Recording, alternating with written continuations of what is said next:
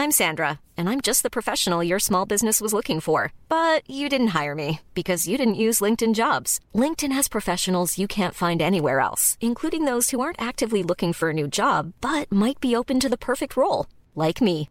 In a given month, over 70% of LinkedIn users don't visit other leading job sites. So if you're not looking on LinkedIn, you'll miss out on great candidates like Sandra. Start hiring professionals like a professional. Post your free job on linkedin.com slash spoken today. Get up to 30% off wedding jewelry at BlueNile.com and remember the joy of your wedding day forever. Blue Nile offers everything from diamond and lab-grown diamond wedding bands to classic pearls, earrings you can design yourself, even gorgeous sapphire pieces for your something blue. Whatever you choose, Blue Nile's pieces are all graded for excellence for a lasting memento as brilliant as the love that inspired it. Right now, get up to 30% off at BlueNile.com. BlueNile.com.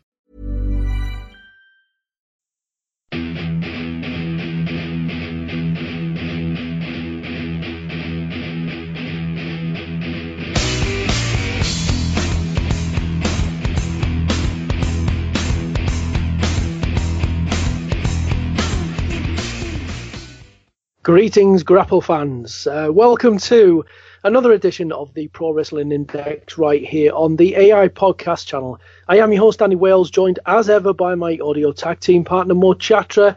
And Mo, we do have plenty to talk about tonight, uh, not just uh, elim- Elimination Chamber, but also, to my mind, WWE programming has stepped up a gear on the road to WrestleMania. There we go, I'm getting the puns in already. you love your puns, don't you? Um, no, you're absolutely right. Um, just when they needed to really hit their stride, um, they really did so this week on both Raw and SmackDown, Raw especially, and um, you know, that's exactly what they needed um, as we now hit the closing stretch. Um, you know, on that road to WrestleMania, as you say. So, you know, it set things up nicely for the next few weeks. Uh, before then, obviously, we've got um, the Raw pay per view in Fastlane. Um, but yeah, they're certainly starting to up the gears, and uh, it'll be full throttle from here on in. Yeah, we we can think up lots and lots of different analogies along the way. I'm sure I can come up with more puns than uh, than Michael Cole or anyone on the WWE broadcasting booth. But uh, let's start with Elimination Chamber. Uh, this past Sunday night, uh, SmackDown only pay per view. Um, I've got to say, more on the whole, as a as, as an event, it was it was okay. It wasn't anything special, other than the main event, the Chamber match itself. I've got to say, I was really really impressed with it. I I really enjoyed it thoroughly. Oh, totally, yeah. I mean, we speculated last week on the preview that it should be a really, really good contest. And, um, you know, it, it, if anything, it might have exceeded expectations. I mean, we had high expectations going in, given it had the likes of Cena and AJ Styles involved, but, um, it turned out, you know, fantastically well and, um, you know, just an ideal, um, way in which to crown a new champion. But I mean, that, that's something we'll come on to. But yeah, certainly um, a great way to end that show, which, as you say, was not um, a fantastic show by any means, but it certainly had its moments. And, um, and I didn't expect a great deal from it, but uh, overall, I was I was more leaning towards it being a good show than a bad show. Yeah, we, we certainly will get into it. Yeah, we'll certainly get into it in depth. Uh, before we do get there, um, just quickly, um, actually, before I actually forget to bring this up later on, um, a few people not too happy with the modifications that were made to the chamber. You know that they changed the pods slightly, obviously made them a little lower so the guys can get on top. They got rid of the metal on the outside and replaced it with padding, and you know some of the chains were removed, so we had sort of that um, that perspex in there. But I think that I like the changes. I think the the change like to the perspex made it obviously easier for the cameras getting in there for vision. Uh, obviously, just made it a bit more user friendly for the guys to work it, and and I do think the padding on the outside for me that makes sense. You know, as much as we want to see all brutality and things like that, I don't want to see guys injuring themselves constantly, especially you know less than two months. Uh, well, what we six weeks away from uh, WrestleMania. So, what about you, Mo? What were your thoughts on the modifications to the chamber itself?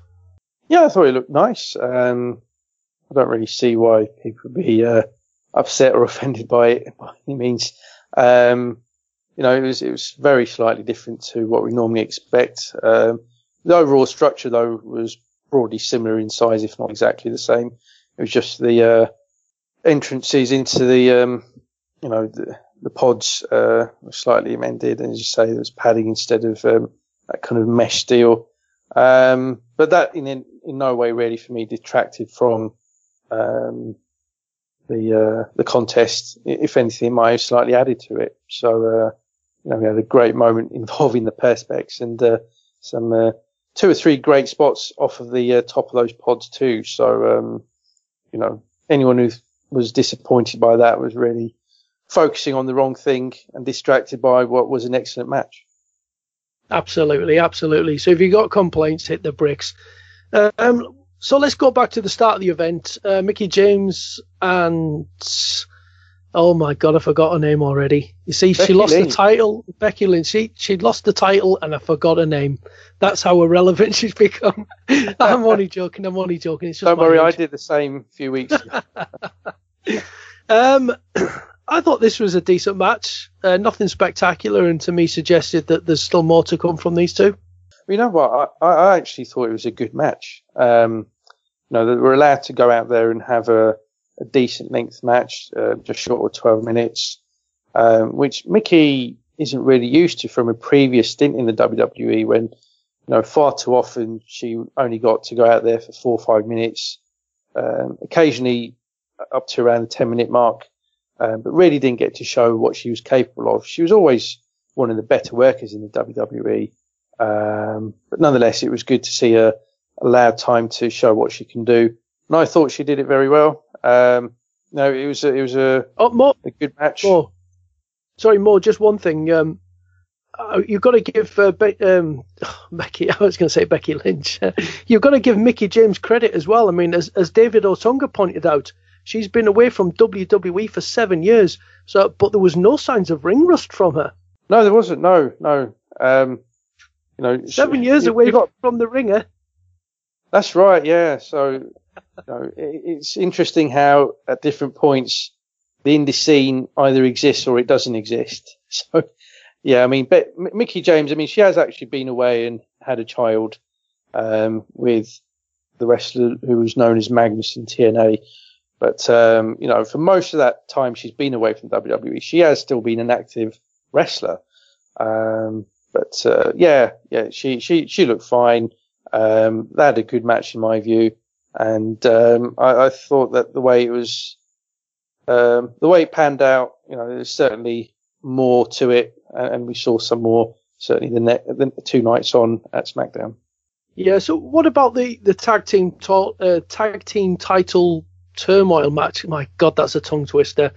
It is. Um, uh, for for the number of teams in it and and the whole design of the match, it's I don't think it was ever going to be something that you can really sort of build uh, and get you know a classic going. But I think given the circumstances, it wasn't too bad. Obviously, an opportunity to showcase everyone, but felt more a bit more like a TV match than a than a pay per view match to me. Yeah, I mean, it, it, was different in that we don't often see these turmoil type matches on TV, but um, it, it, was almost like a collection of short TV matches all kind of stuck together. And um, you know, if if the purpose was to try and get any of the other any of the teams over for that matter, um, I thought it had it prob- probably didn't achieve its objective. Um, you know, Jordan Gable obviously came out of it retaining the tag team straps, and um, you know, in the end they beat the Ascension, and it did look like, in fact, I did actually feel that the Ascension might just pull off a big upset because um, before the Ascension fought Jordan Gable at the end, um, Jordan Gable fought the Usos before that, and um, after the Usos lost, they left um, American Alpha laying, didn't they?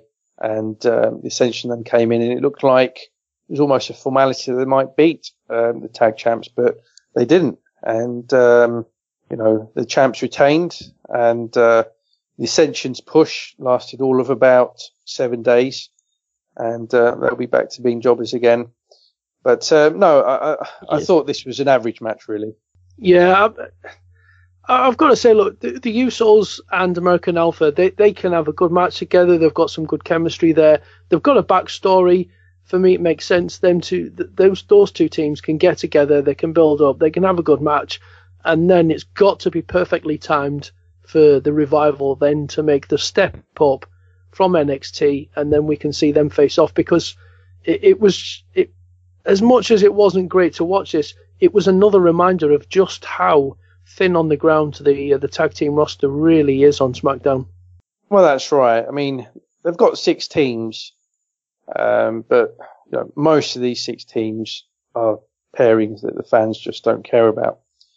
And um, you know, we, have seen in NXT, haven't we, over several years that you can have five, six, seven teams, and the tag team roster feels um, very strong because if the teams are over, if the pairings have good chemistry, then um, you know it can feel like a, a, strong, vibrant division.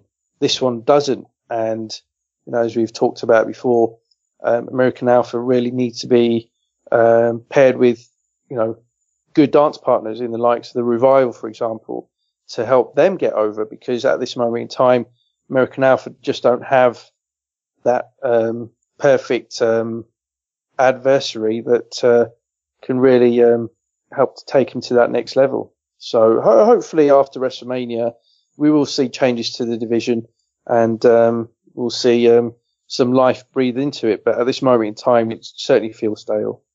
Yeah, absolutely.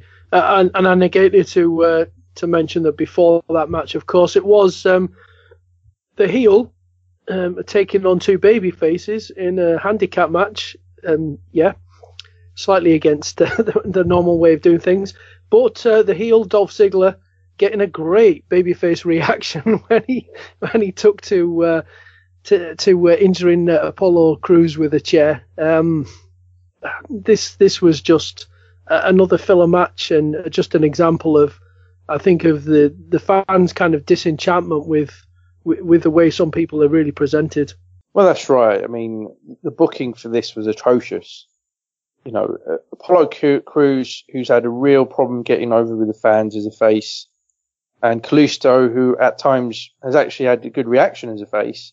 Um, you know, the booking here was just so arse backward, wasn't it? That uh, you know neither one was going to get over. I mean, Kalisto came out, you know, he was injured, and um, you know at the start of the contest, and then you know he came out right towards the end, where it was about another minute or two to go, and he didn't really get much of a reaction, um, even though he should have. And um, in the meantime, Crews was just made to look like a jobber, and um, yeah, it, it was just um, awful booking all round.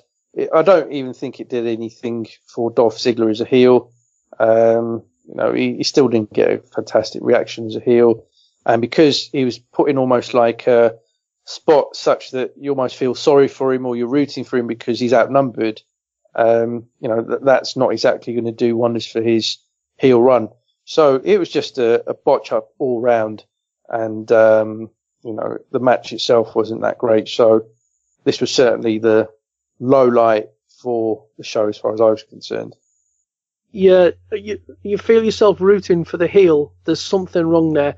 And the fact that the crowd is singing "Thank you, Ziggler" as he was taken to a cruise with a chair, that, that that's not good. It, it's not good. Um, I think they really need to think about quite how they're doing this. I mean, Ziggler for me can work as a heel, but it's the presentation's got to be right, and and right now, you know what where he's working and and how things are being presented, it's not too good. But anyway, moving on. Um, Nikki Bella and Natalya.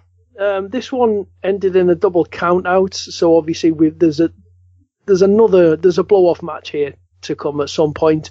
Uh, we got a little bit of a tease at some point through the night as well with um, with Nikki Bella and Maryse, and then rumours I alluded to last week of, you know, Cena and uh, Nikki Bella against uh, Miz and Maryse at WrestleMania. Who knows? Maybe there is something in that. But um, this Nikki Bella and Natalya match, I've got to say, Mo was it was better than I expected. Well, I'm not going to say reluctantly, but yeah, I, I, can't disagree, can I? Um, Nikki Bella had one of her best ever WWE matches in this contest. Um, you know, they had another long match. Um, it was just over 13 minutes and um, they paced it very well. And, you know, it helped that it was in Nikki Bella's hometown. Um, so, you know, she was more over than she perhaps normally is. And um, Natalya certainly played the role of heel fantastically well in this contest. And uh, they built up to a nice little match. I mean, had a nice ending. Just a shame that um, it resulted in a double count out. I thought that, you know, it was primed and ready for Nikki Bella to go over. But, you know, we know the rule of Vince McMahon, and that is that if anyone um, wrestles in their hometown, they just aren't allowed to go over and win. Or if, if they do win, then it has to be a bit of a tainted victory. Um, so this was about as good as we were going to get. And um, yeah, it certainly left me interested in wanting to see more of this.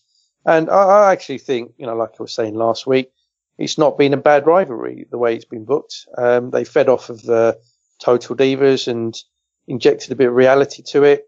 Um, so it's been a bit more interesting than, you know, your typical, um, you know, women's division feuds. So, uh, yeah, more, more of it, I think, is to come in the coming weeks. Yeah, I, I, yeah, I think they'll, they'll conclude it in the next few weeks, and then uh, let's let's see what they uh, they put together for Mania. Let's just see. There might be something in it. Anyway, uh, next up, Randy Orton beating Luke Harper in what I thought was a good match. Um, you know, I think Luke Harper again got to show with with you know with a with a guy who's a top echelon worker, you know, just just what a good worker he is, and and I think with the right opportunity and the right presentation, you know, they could still do something really really good with Luke Harper. Well, that's right. I mean, I'd go as far as to say this was bordering on an excellent match. I thought it was a really, really good match.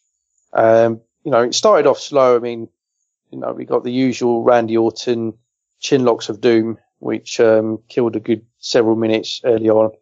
Um, so it had a slow pace to it early on in the first half of the contest. Second half, though, it certainly picked up, and uh, you know we had some you know really good near falls, and uh, the ultimate end was uh, an RKO out of nowhere for Randy Orton. And um, victory for him, you know, to keep him strong going into WrestleMania. But Harper certainly um, made a fantastic uh, showing for himself. And, uh, you know, certainly demonstrate to everyone that, you know, he's somebody who can have a viable career in the WWE as a singles competitor. Yeah, I, th- I think they just have to work out exactly what they're going to do with him and then go with it. For me, just go with it it, it's it's just that working out part of it. But he's got great facials. He's you know he is such a good worker, and I think the crowds sort of believe him. You know whether whether he's working babyface or working heel, I think he has that believability about him. He's just got he's just got this something about his character, and um, yeah, I'd like to see them do more with him. And so hopefully there's there's more to come. And obviously, well, that's right. Ran, yeah, and obviously Randy Orton has to be kept strong bearing in mind, you know, he's won the Royal Rumble and he should be going into the main event of WrestleMania. Absolutely, yeah. Um, I mean, on Harper, you know, he, he he's a fantastic worker. He's really underrated. Um, but you're right, you're absolutely right. He he needs to get away from this whole Wyatt family gimmick, and um, you know, they need to develop a new character for him. And that's, I think, the only way that he can really get away from this whole gimmick that he's had for the last several years. And um, they've been somewhat successful with Braun Strowman, um, who, um, whilst he hasn't really changed his look a great deal since his Wyatt family days, um, there has been you know, those little tweaks to his character and his presentation, which have made a difference. And um, you know, I think that's what's helped him to get over, despite being a far inferior worker to Harper. Yeah, I, I think tweaks is the key word there. Tweaks rather than uh, massive changes. So let, us hope uh, the future's bright for, for Luke Harper. Um, before we get to the main event, though, Naomi uh, winning the uh, the women's title from Alexa Bliss, I've got to be I've got to say I was surprised that uh, the title switched hands here. Uh, I certainly wasn't expecting this one. Um, not not a fantastic match, but but decent, okay. Yes, yes, um, you're quite right. I, to be honest, I can't actually remember what my prediction was for this contest last week. Uh, I think I predicted Alexa to win and retain the title, um, and then to go on uh, perhaps in a four-way contest at WrestleMania, something along those lines.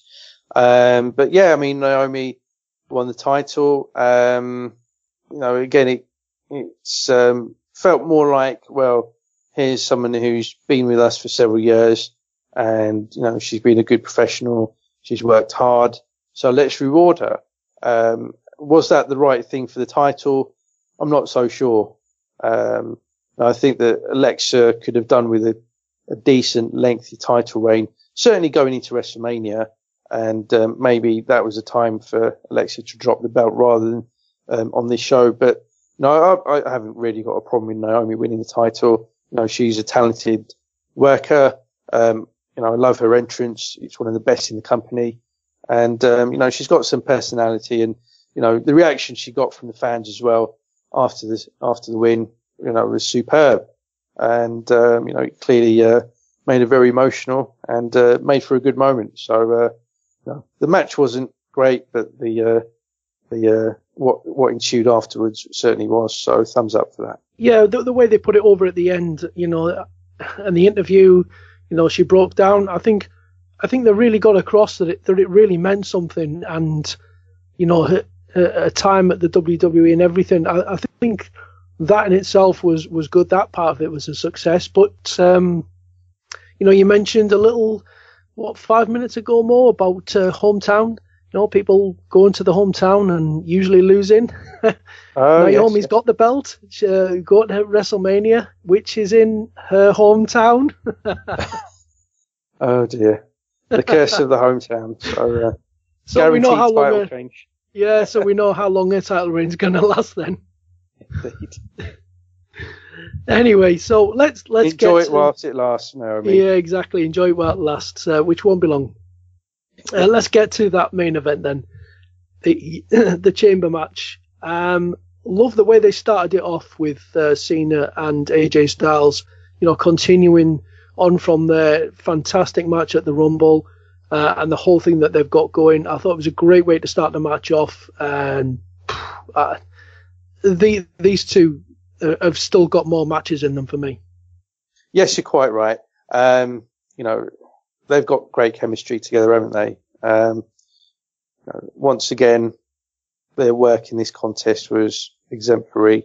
Um, coming off um, a five-star match, you know, just uh, several weeks ago at the Rumble and um, you know they had a fantastic match at SummerSlam too, and uh, you know it, it, wouldn't surprise me if um, they pair off against each other at WrestleMania because you know we had a title change in this contest. Neither neither wrestler will have a title going into uh, WrestleMania, um, so you know, unless they decide to have that mixed tag match um, involving Cena Nikki Bella, uh, Maryse, and The Miz. Um, who else better than AJ Styles to be seen as WrestleMania opponent? And if they do, we're guaranteed another excellent match. Um, but yeah, I mean, they, they were again fantastic in this contest. And I thought ably supported by, um, the others as well. Um, you know, they certainly made a good contribution to this contest. And, um, certainly added to it, especially towards the end when the man that we um, speculate could walk away the champion indeed did with Bray Wyatt um, winning the ch- uh, championship in this bout and um, surprising everyone because the, the, reaction from the crowd certainly suggested that none of them expected Bray Wyatt to uh, overcome the likes of John Cena and AJ Styles en route to uh, winning that championship. So uh, a turn up for the books as far as most fans were concerned. Um, but, you know, sets things up beautifully for, um, the big split, um, that could potentially occur in the coming weeks leading up to WrestleMania between Bray Wyatt and Randy Orton. Yeah, I thought I thought aside from it being a really good match and really enjoyable, like you say, I, I like I said, I do like the way that they started it with with Cena and AJ. That that was nice to get them back two together and then really kind of really kick the match off at a great pace. But they also used the match uh, for a way of setting up feuds, and I think that was smart, and it's good to see them do that. Obviously, we're looking at Dean Ambrose and Baron Corbin now going off and probably uh, fighting over the Intercontinental title. And interestingly, as well, is you know just on this thing with the Miz and John Cena, whether it does become something. I mean, the Miz there, he wasn't in there that long. He got eliminated by John Cena, so it, uh, these little things, I do wonder whether this is actually going to happen. But you know, I, I just like I like planting these little seeds and and the fact that they've used it to build on something else as opposed to it's just about this match and this match only and and yeah great great finale at the end and it was I really loved the way that the crowd had really got so into it and you could tell they you know that they were so so into just seeing uh, you know Bray Wyatt and AJ Styles there because it's something that we hadn't seen before and it, was um, it, it, was I think them them last the last three in there, you know, Styles, Cena, and Bray, the way that they worked together, I, th- I thought it was it was it was so so good, and almost like a measure of where Bray seems to have picked his work back up recently from from I, I, don't know quite how you describe his last year to year and a half, but I don't think his work was anywhere near as good. I think he's really, really picked it up recently, and I think this is kind of testament to that. Yeah, yeah, that's right. And um, you know, it could be that he was told in the last several weeks, right? You know, we're going to have you as champion heading into WrestleMania to face Randy Orton, and knowing that the title was coming, um, that was surely a big motivator for him. And uh, you know, he certainly um, hung in there and more than uh, held his own alongside very um, fantastic in-ring talents, uh, likes of John Cena and AJ Styles. And um, I certainly expect that even going into WrestleMania, you know, he'll look to put in a very strong performance um, with Randy Orton. And um, you know, it's good to see um, them do something with him, and it shows that they've got some faith in him as well. It's more than just uh, you know a mid card nobody. The fact that they've had enough faith in him to give him not only the title but also, therefore, by default, um, land him in a prominent spot at WrestleMania means that they see that he has, you know, got some great talent. And I'd like them to do something um, creative with him as well. One of my big criticisms about the WWE, where Bray Wyatt's concerned, is that his gimmick is one that you know needs, you know, really clever angles, skits, segments that are taped and take, uh, you know, filmed away from you know the normal WWE setting, away from the ring, away from backstage.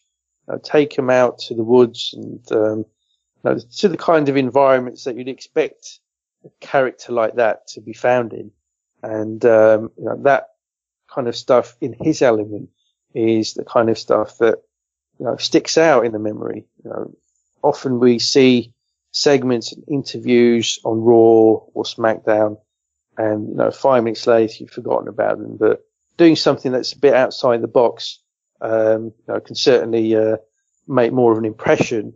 And um, the Bray Wyatt character is one that certainly uh, would suit stuff being done away from your uh, usual WWE setting. And if they do that, you know, it can really, you know, capitalize on, on him and his character and his promo ability.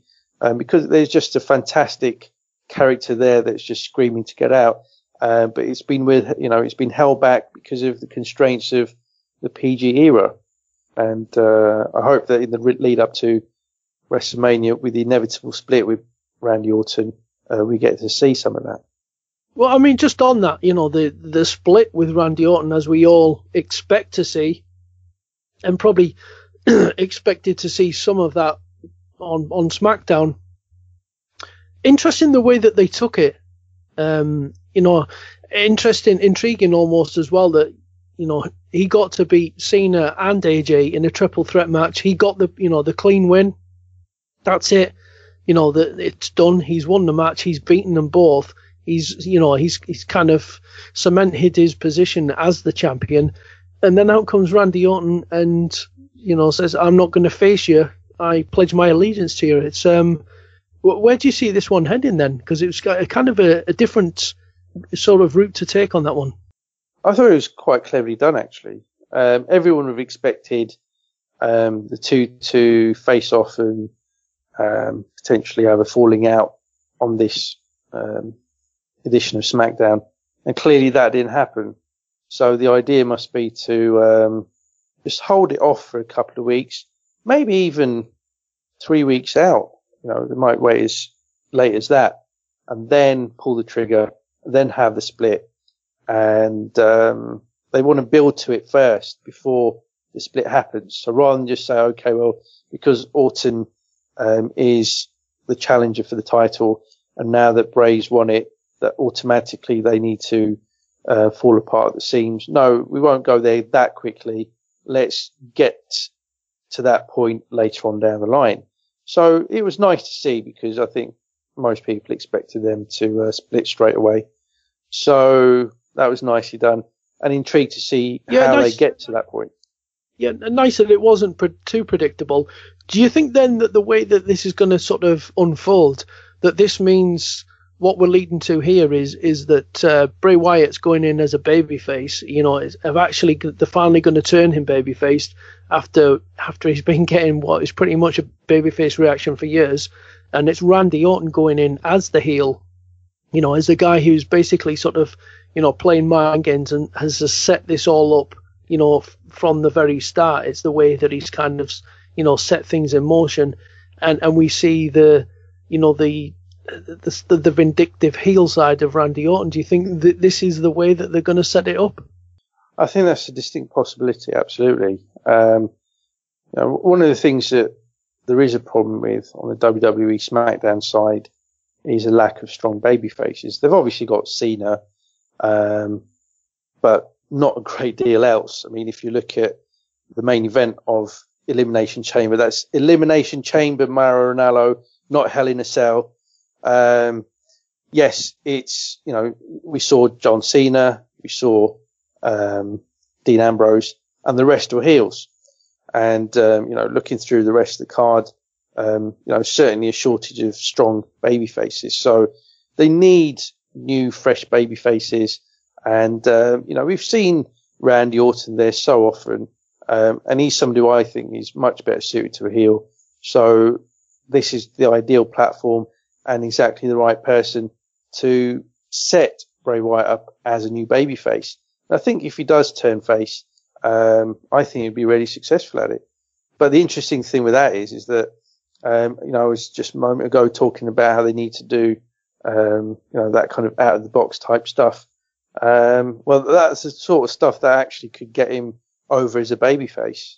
Um, you know, in that kind of reverse psychology way, which WWE always struggles to um, really cotton onto. You know, that, and that's why they have such a struggle with getting faces over his faces and keeping heels, um, you know, uh, portrayed and viewed as heels because they're not tapped into the way that modern fans react to talents these days. Um, you know, the booking is still very traditional and, um, you know, it's just not smart to the way that fans react. And uh, that's why, you know, so many of the faces that they push, um, are treated as bigger heels than the heels themselves. Yeah, as if the 1990s never actually happened. You know, if they'd not learned anything from you know the mid to late nineties when when they actually just you know kind of let go and, and thought you know what? Fine we'll just go along with it. And and it held you know it actually worked you know? Perhaps they need to go onto their own network go back through their own libraries and just see what really did what does work you know what what works so successfully in the biggest boom of the uh, the industry in, in, you know the history of the industry. It's um it, it's quite incredulous, really, isn't it?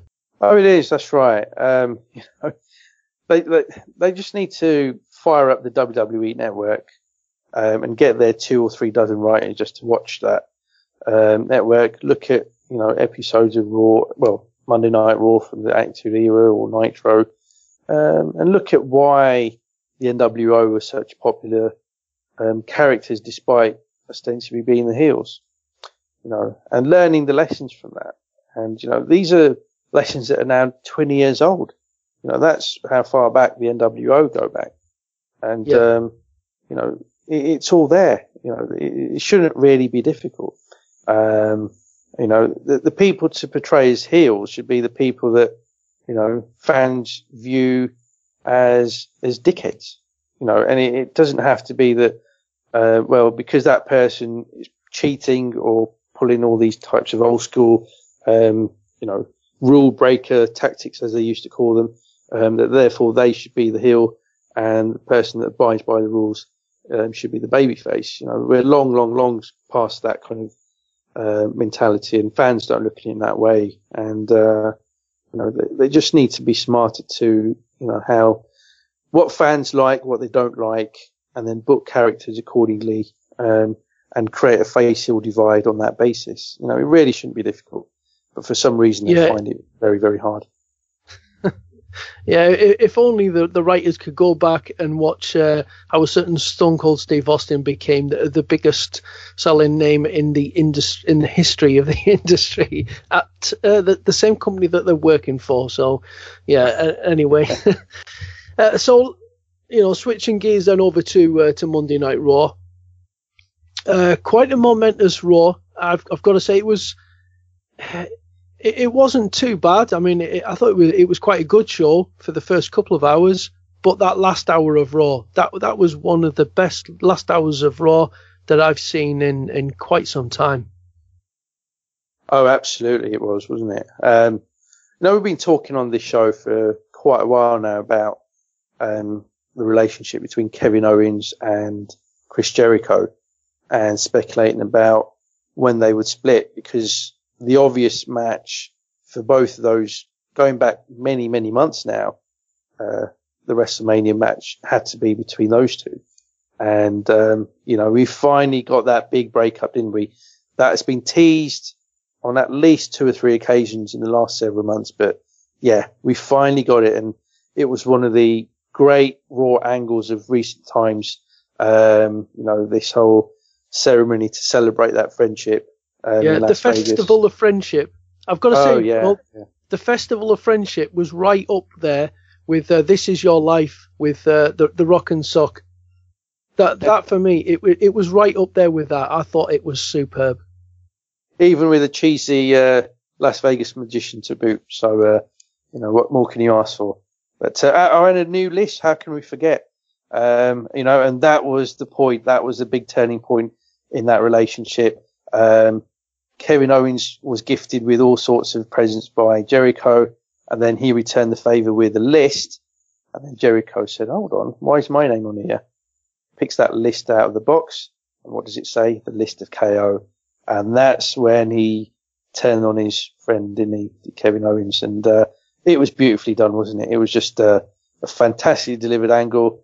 Um, just the whole segment was first class. You know, the comedy of it, the uh, the attack, you know, the way that he beat him down. It was just fantastically well done. And the crowd reaction was fantastic to boot. So, um, you know, one of the best segments, not only of this year, but of any year. It was, uh, one of the all time great angles. And, uh, you know, credit to Jericho, credit to Kevin Owens. Um, you know, they pulled off something that will live long in the memory. Yeah, ha- having criticize the writers. I mean, if that was the writer's idea in the, the way that that was presented, you know, the list of KO, then credit to them. I, I do suspect that there's probably a, a, good great deal of input there from um, from Owens and Jericho, probably particularly Jericho on that. I mean, it was just perfectly done, and the the way that the crowd bought into it and went with it as well. You know, as he as he lifted it out, you know, as, asking his name, it, the, the timing was exemplary uh, why is my name on it? And then yeah, lifting it out, the reveal, the crowd. You heard the crowd. Oh, right before he hits him, it was just the the whole everything. Like you say, you know, they've got great chemistry, they've got great comic timing, and we've seen that for so long. They they showed there as well that they have just great timing, full stop. And it was the the way that it was delivered was just absolute perfection. It really, really was, and it was it, it was a it was such a such a memorable way to to break them up, and you know, it, it was for what we've seen over the over the the months, and we've enjoyed it so much. It was the perfect way to do it. I think it, it really deserved something memorable, and we certainly certainly got it. And I've got to say as well, having asked for it recently, you know, I wanting to see slightly less of the comedy from Owens, even though he's good at it, and more of the the nasty, vindictive, you know, evil, maniacal Kevin Owens that we saw in NXT. I, th- I, think we certainly got that here, and probably just in time as well, ready for his match against uh, Goldberg at Fastlane. Well, that's right. Yeah, yeah. It's um, I'm just setting up really nicely now. Um, you know, with how the whole main event of Fastlane could transpire, and you know, either scenario, whether it's Goldberg winning the title or Kevin Owens winning the title, um, will result in a, you know, a very interesting title match. You know, whether it's Owens versus Jericho, um, you know, given the talk about Jericho potentially uh, disappearing for a while to tour with Fozzy, um, and you know, is that a swerve or is that um, really going to happen? Um, and then obviously, um, you know, the other side of it as well, if Goldberg wins a belt, uh, which I've predicted all along, then um, you know that's uh, going to add even more spice to what already will be a fantastically, um, you know, eagerly awaited contest between he and Gold, uh, sorry, he and Brock Lesnar. Um, you know, especially the way that has been booked. I think it's been booked really, really well. And, um, you know, if the title's at stake there, you know, imagine it, you know, Lesnar winning the title and finally getting a victory over Goldberg. It will make up for, with that title, um, the two losses as well as getting that humiliate, humiliation of being elim- eliminated at the Royal Rumble in such a uh, fashion by Goldberg. So um, yeah, certainly uh, sets things up um, very very nicely. Um, not only leading into Fastlane, but then um, the weeks between that and WrestleMania. Yeah, it was. Uh, that's it. We, you know, with things things are really moving along, and we've got all these little subplots uh, set up. So the end of Raw, though, um, I, am kind of torn on this. I'm a I'm a massive Bayley fan. I, have thought she's been brilliant. That from me first getting into to watching NXT was just as Bayley was beginning to rise. This was before she'd uh, ever won the title. It was I think she'd had a hand injury, uh, and then she couldn't get anywhere near. Uh, th- this was the time I was just first getting into NXT, and you, you could see the crowd were really getting behind her, and her winning the NXT Women's title. It was a long, you know, drawn out thing. You know, it, it really meant something when she finally got there. So I'm torn. As much as I'm a fan of Bayley, to see her win the title already on TV before we've even got to WrestleMania, I, I've got to say I was slightly disappointed. I just feel like it's too soon. It it wasn't the time yet, and it didn't mean as much as it as it should mean when it's on a you know a really really big stage. Well, that's right. I mean, you know, what what the WWE has decided to do is to come up with this streak gimmick for Charlotte, and you know this whole streak gimmick about she never loses on these pay per view shows. And what is she now? Fifteen and zero or something like that? Is she? Um, so, but, yeah, um, so, something like that. Yeah, something like yeah, that. But she loses yeah. nearly every week on uh, Raw, though. Well, that's right. so the whole idea is just that you know she wins on the bigger shows, but um, loses the belts on TV, and um, you know it almost certainly points in the direction of Charlotte winning the title for I think it would be the fourth time, no, fifth time I think um, at WrestleMania uh, whether that's in a singles contest with Bayley or as you know we've speculated in a three or four way contest, um, possibly involve well almost certainly involving Sasha Banks and possibly involving uh, Nia Jax. So that that's certainly the directions everything seems to be pointing in. I thought the match itself was excellent, though. I thought it was um, possibly the best women's match we've seen on Raw ever. Um, the way it ended, um, you know, the fans were up on their feet; they were just going wild, and uh, the post-match celebration was, you know, just superb. You know, Bayley knows how to um, really milk that reaction and um, did it fantastically well. Um, so yeah, I agree though. Um, it almost felt like WrestleMania was the ideal opportunity, the ideal forum for that title change to happen. But because of this whole gimmick of the Charlotte undefeated streak, um, they clearly didn't want Charlotte to lose at the WrestleMania. So, you know, they kind of backed themselves into a corner, um, in, in, that way. And, uh, you know, it, it's a shame. I agree. It felt a bit premature, but the match itself was just, you know, excellent. And, uh, the moment after the victory, um, was, was very special as well. And, um, you know, it's, it's one of those things you've got to give the, some credit to, to the, um, women's talent on the WWE that when they do win titles, um, the moment certainly feels, you know, quite an emotional one. And, uh, you know, it's evident in the way that they react that it means a lot to them when they do win these belts, uh, more so than the men. And, um, you know, it makes these title changes, you know, feel important, even if they are coming at um, increasing frequency. Yeah, I totally agree. It was it was an excellent match, and the the after match celebration absolutely gets across. And Bayley's character is great at that anyway. You know, you get across the whole emotion and the feeling. You know that it really does genuinely mean something to her. I mean, the, the rate that we're going at, you know, Charlotte will have broken her own father's 16-time world champion reign by next year's WrestleMania. Um, and it's because uh, what I'm expecting to happen is she wins the title back at Fastlane. Uh, and then what? She loses it the next night on Raw, and then wins it back at, at WrestleMania. No, it's it's i mean this is this is what i really want to get to before we before we close out tonight is uh, for me more it seems like 2017 is the year of the title uh, title change in in um, wwe you know kind of not just a change but flip-flopping titles way way too much. I mean you go down the main the two main rosters within within uh, wwe on raw and on smackdown. And aside from the the tag team titles on SmackDown, which actually changed in the last few days of December, um, and the Universal title, which is we're expecting to change hands at Fastlane anyway. Um, every title has changed hands in this calendar year, and some of them more than once, some of them twice, you know, two, three times even. So, I, I don't mind titles changing hands quickly at where the timing is right. You know, I, I I know we've spoke about this before, is I like a good mix between, you know, long reigning champions and quick changes, mixing things up. It, it seems, it feels a bit more authentic. I think, you know, if everyone has a title reign for a year, obviously it gets boring, it gets stale, but I just don't like this, you know, titles changing hands willy nilly here, there, constantly, everywhere.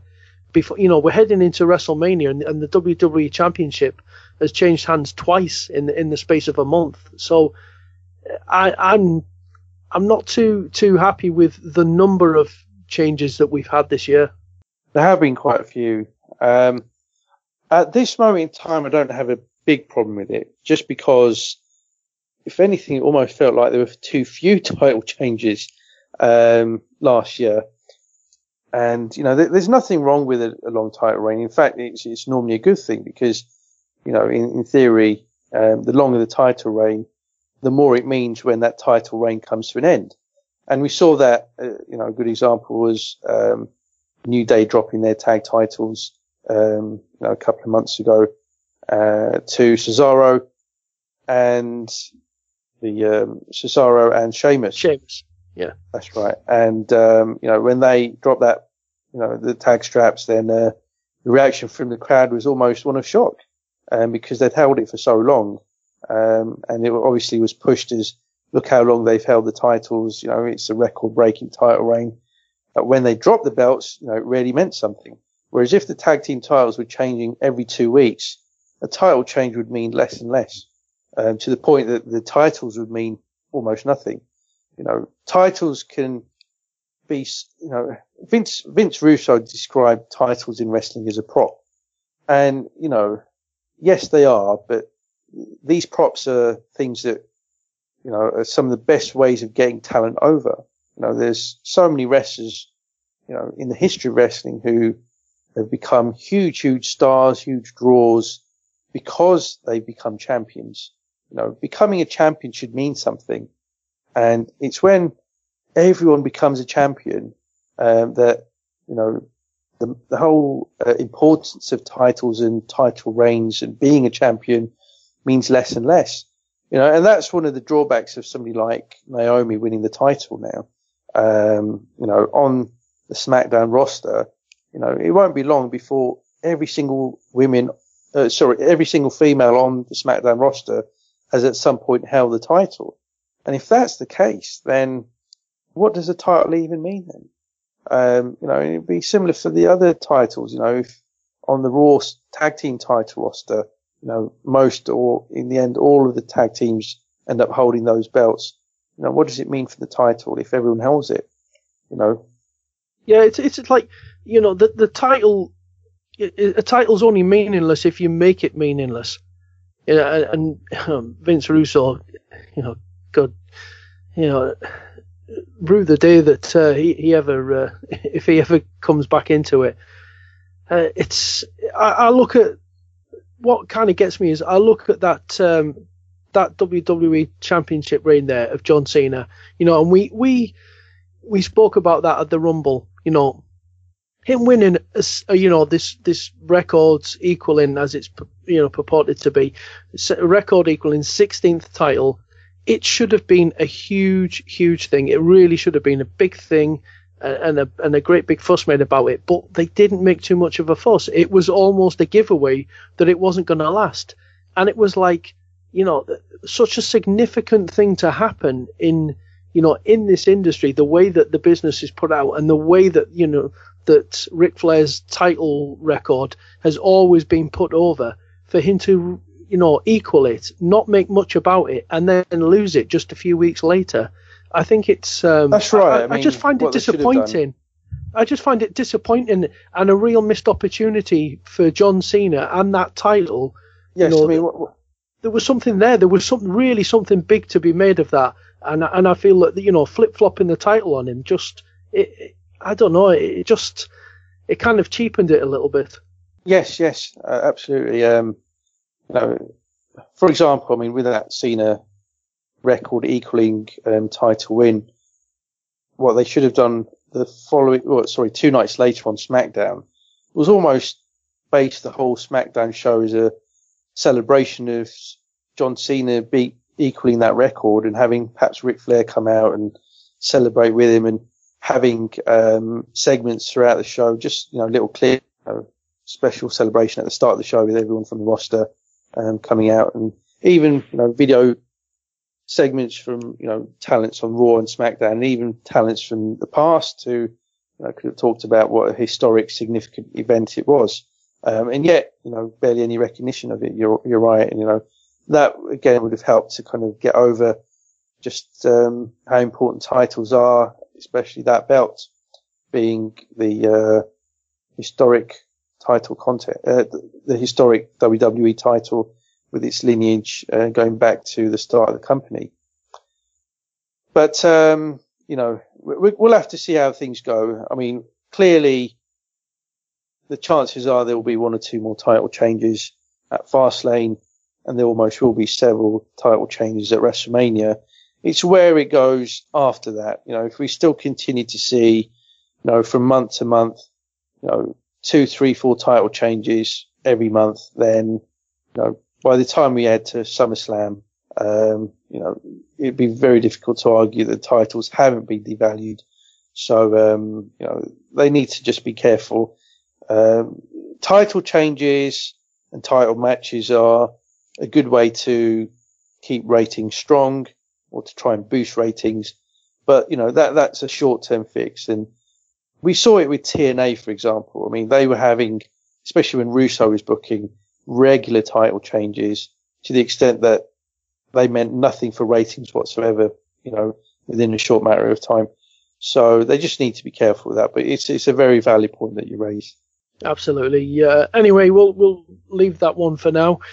Um, otherwise, I'll I can go on forever on that point. Anyway. um, so our last one before we do close up this week, um, Teddy Long being announced as the, the latest inductee into uh, this year's Hall of Fame. More. Oh right, yes, that's right. Um, I think he's the third person now announced for the Hall of Fame um, after Kurt Angle and um, oh, who's the other one now? Rock and Roll Express. Oh, that's right. How could I forget? So yes, um, again, you know, absolutely fine with that as an announcement. You know, Teddy Long's been in and around the wrestling business for um, you know 30 plus years.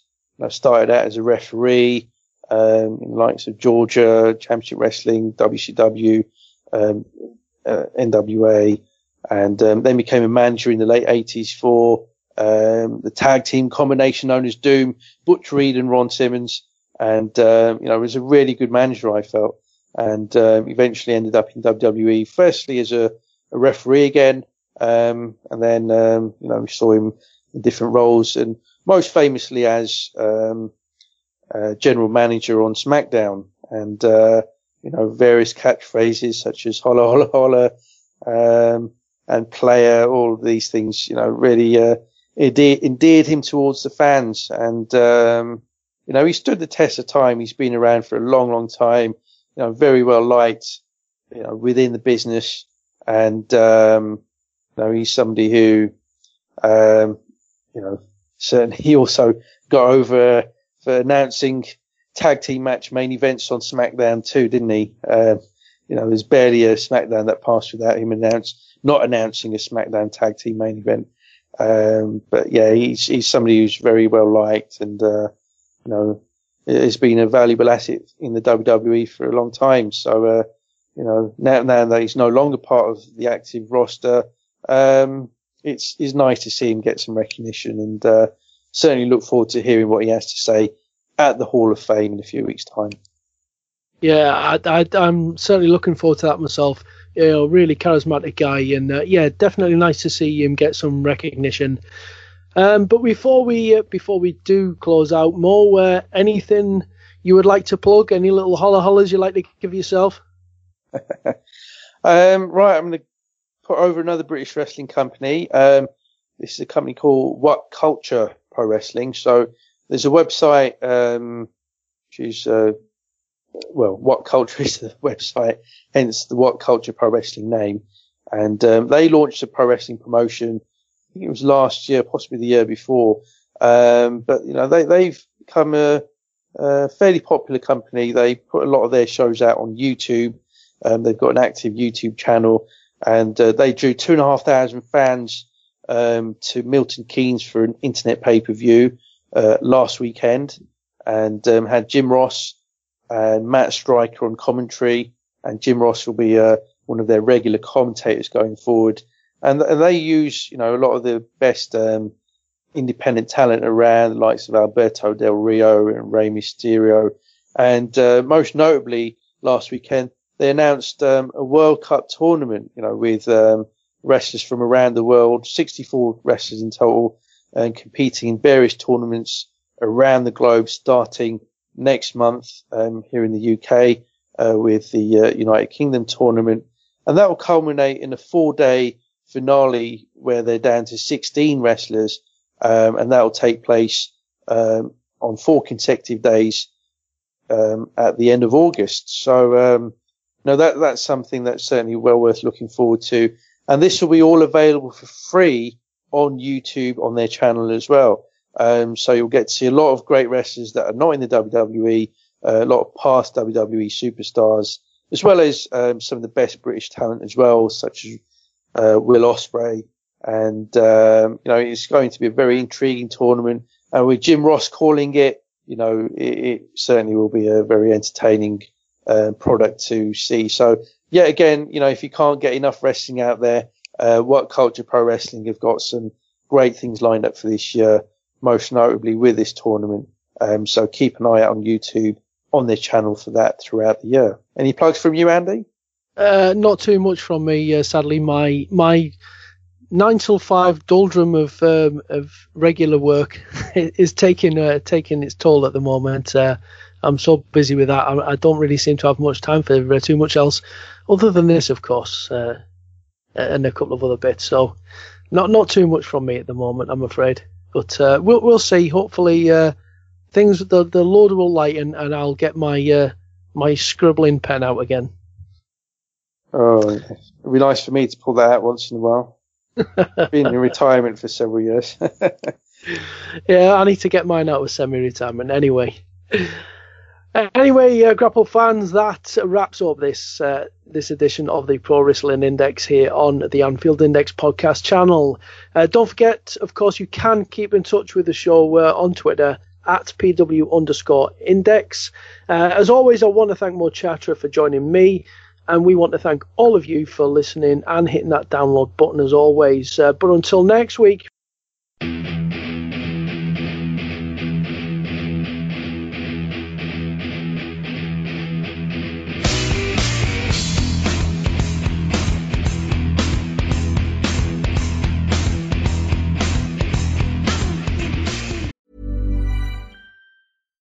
This podcast is brought to you by eHarmony the dating app to find someone you can be yourself with. Why doesn't eHarmony allow copy and paste in first messages? Because you are unique, and your conversations should reflect that. eHarmony wants you to find someone who will get you. How are you going to know who gets you? If people send you the same generic conversation starters, they message everyone else. Conversations that actually help you get to know each other. Imagine that. Get who gets you on eHarmony. Sign up today. Hey, I'm Ryan Reynolds. At Mint Mobile, we like to do the opposite of what Big Wireless does. They charge you a lot, we charge you a little. So naturally, when they announced they'd be raising their prices due to inflation, we decided to deflate our prices due to not hating you. That's right. We're cutting the price of Mint Unlimited from $30 a month to just $15 a month. Give it a try at mintmobile.com slash switch. $45 upfront for three months plus taxes and fees. Promote for new customers for limited time. Unlimited more than 40 gigabytes per month. Slows. Full terms at mintmobile.com. I'm Sandra, and I'm just the professional your small business was looking for. But you didn't hire me because you didn't use LinkedIn jobs. LinkedIn has professionals you can't find anywhere else, including those who aren't actively looking for a new job, but might be open to the perfect role, like me. In a given month, over 70% of LinkedIn users don't visit other leading job sites. So if you're not looking on LinkedIn, you'll miss out on great candidates like Sandra. Start hiring professionals like a professional. Post your free job on linkedin.com slash spoken today.